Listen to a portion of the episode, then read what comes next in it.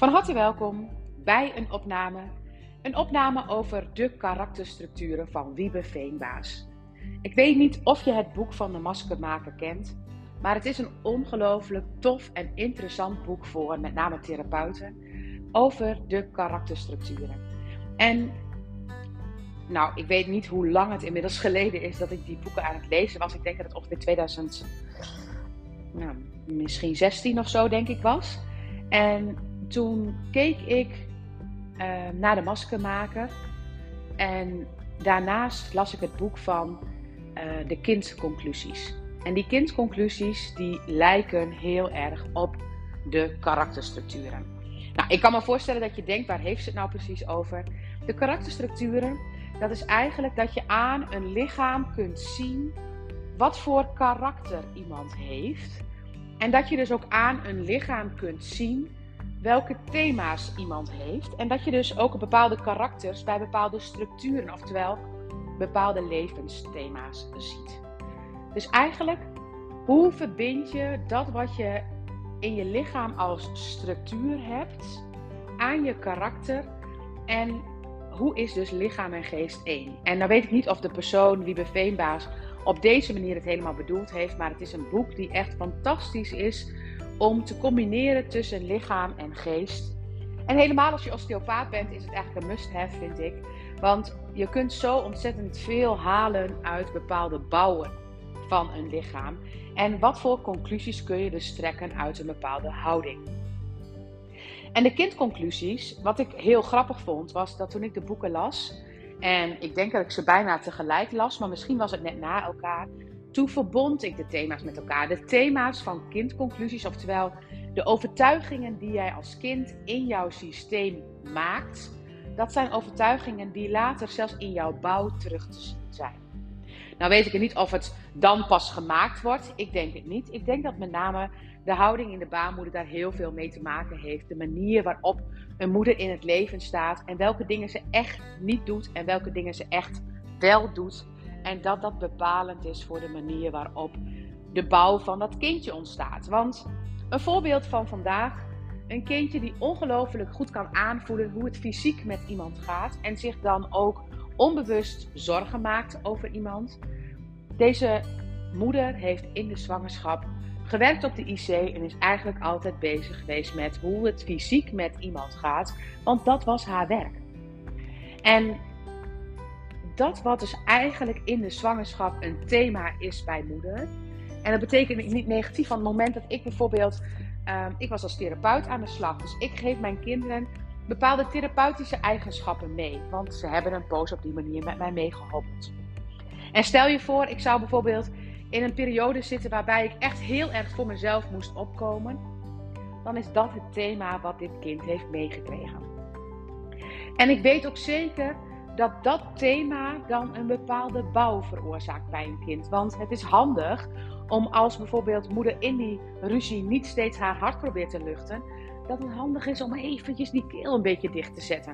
Iets minder snel de boel eruit kwakken wat je echt zo graag uit zou willen kwakken.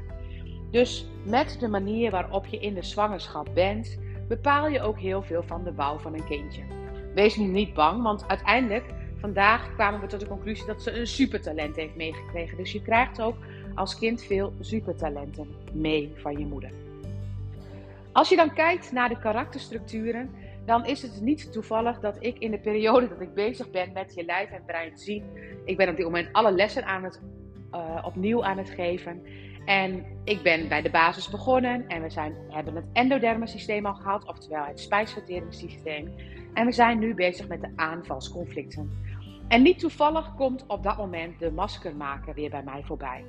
Want eigenlijk zijn aanvalsconflicten maskermakers. Oftewel, eigenlijk maak jij jezelf sterker voor iets wat van buitenaf een aanval voelt.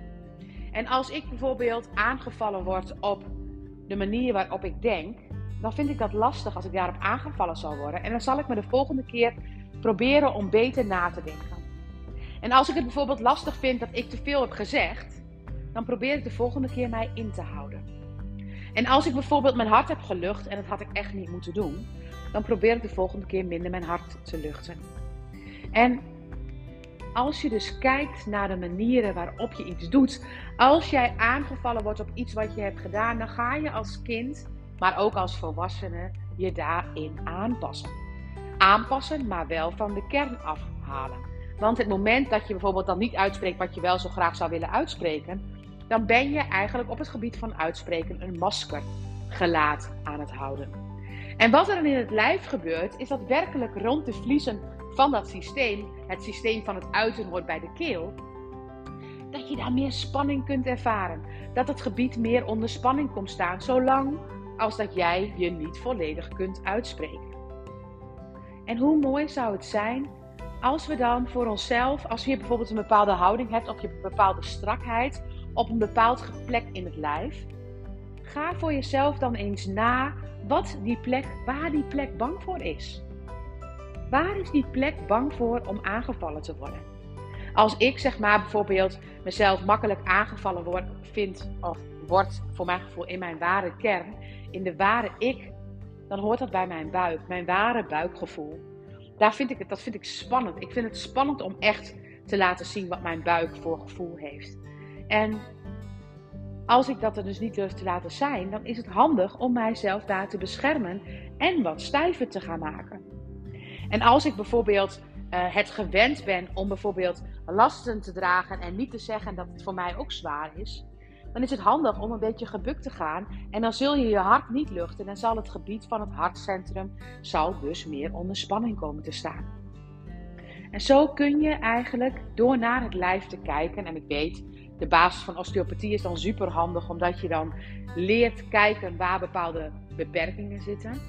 Maar zo kun je dus zien aan een lijf waar het zichzelf wil gaan beschermen. En de karakterstructuren die matchen daar echt perfect mee. Alle karakterstructuren die willen ons ergens voor beschermen. En eigenlijk in de basis is het belangrijk om te zien wat daar voor thema achter zit. We willen ons beschermen voor iets waar we eigenlijk niet in gezien willen worden. En we willen het eigenlijk liever zelf in de gaten en in het zwiezen houden. Maar eigenlijk zou het zo mooi zijn als we onszelf daarin zouden mogen laten zien. Hoe mooi is het dat je jezelf in je kwetsbaarheid zou mogen laten zien? Ik vind het spannend om mijn buikgevoel uit te spreken. Ik ben eigenlijk het moment dat ik in mijn buik iets voel, wat best wel vaak gebeurt, ben ik eigenlijk altijd als eerst op mijn hoede of de ander dit wel zou kunnen ontvangen. Dan voel ik aan mezelf, klopt dit? Kan dit wel? Kan dit niet? En dan ben ik bang om het volledig echt te gaan zeggen. Dus het is niet vreemd dat ik mezelf inhoud en dat ik dingen niet uitspreek. Maar het moment dat ik het wel zou uitspreken, dan zou het me zoveel verlichting gaan geven. En de maskermaker helpt me daar weer bij. Ik zie weer in hoe bepaalde delen van mijn lijf bepaalde beperkingen zijn om mijzelf te beschermen. Terwijl ik eigenlijk maar één ding te doen heb. Mezelf helemaal laten zien in wie ik ben. En ook niet bang zijn dat ik dus helemaal gezien word. Want als ik helemaal gezien mag worden in mijn kern, waar ben ik dan het allerbangst voor? Ik ben natuurlijk bang om afgewezen te worden. En ik denk dat iedereen bang is om afgewezen te worden. Maar hoe mooi zou het zijn als we daar niet meer bang voor zouden hoeven zijn? Dat we allemaal onze kwetsbaarheden zouden mogen laten zien. En dus geen maskers meer hoeven te dragen. Dankjewel voor het luisteren. Aankomende woensdag geef ik de, even uit mijn hoofd, volgens mij al de zevende of de achtste les van je lijf en brein zien opnieuw. En het betekent niet dat je niet nog in kunt stromen. Je kunt gewoon de opleiding nog starten als je dat zou willen. Ik ben deze lessen opnieuw aan het geven omdat ik uiteindelijk in maart daar een boek over geschreven wil hebben. En dat ik dus zo stapje voor stapje alles nog een keer bij langs kan gaan. Wil je inschrijven? Dan zou ik dat nu doen. Want ik ben op dit moment aan het overstappen van mijn oude online omgeving. Oude is, hij is nog niet heel oud hoor, hij is anderhalf jaar oud. Maar een nieuwe, nieuw systeem, het Kajabi systeem. En ehm, omdat, dit, omdat dan eigenlijk de hele opleiding al mijn trainingen bevat, dat het dus echt uitgebreid wordt, gaat de prijs ook omhoog. Dus mocht jij nog voor de oude prijs willen instappen, dan zou ik dat zeker nu doen. Want dan kun je nu nog mee voor de oude prijs en blijf je voor altijd toegang houden tot alles wat met de Germaanse geneeskunde te maken heeft. En weet dat ik hierin ook steeds zelf steeds meer ontwikkel en dat ik je daar heel graag in meeneem. Dankjewel voor het luisteren.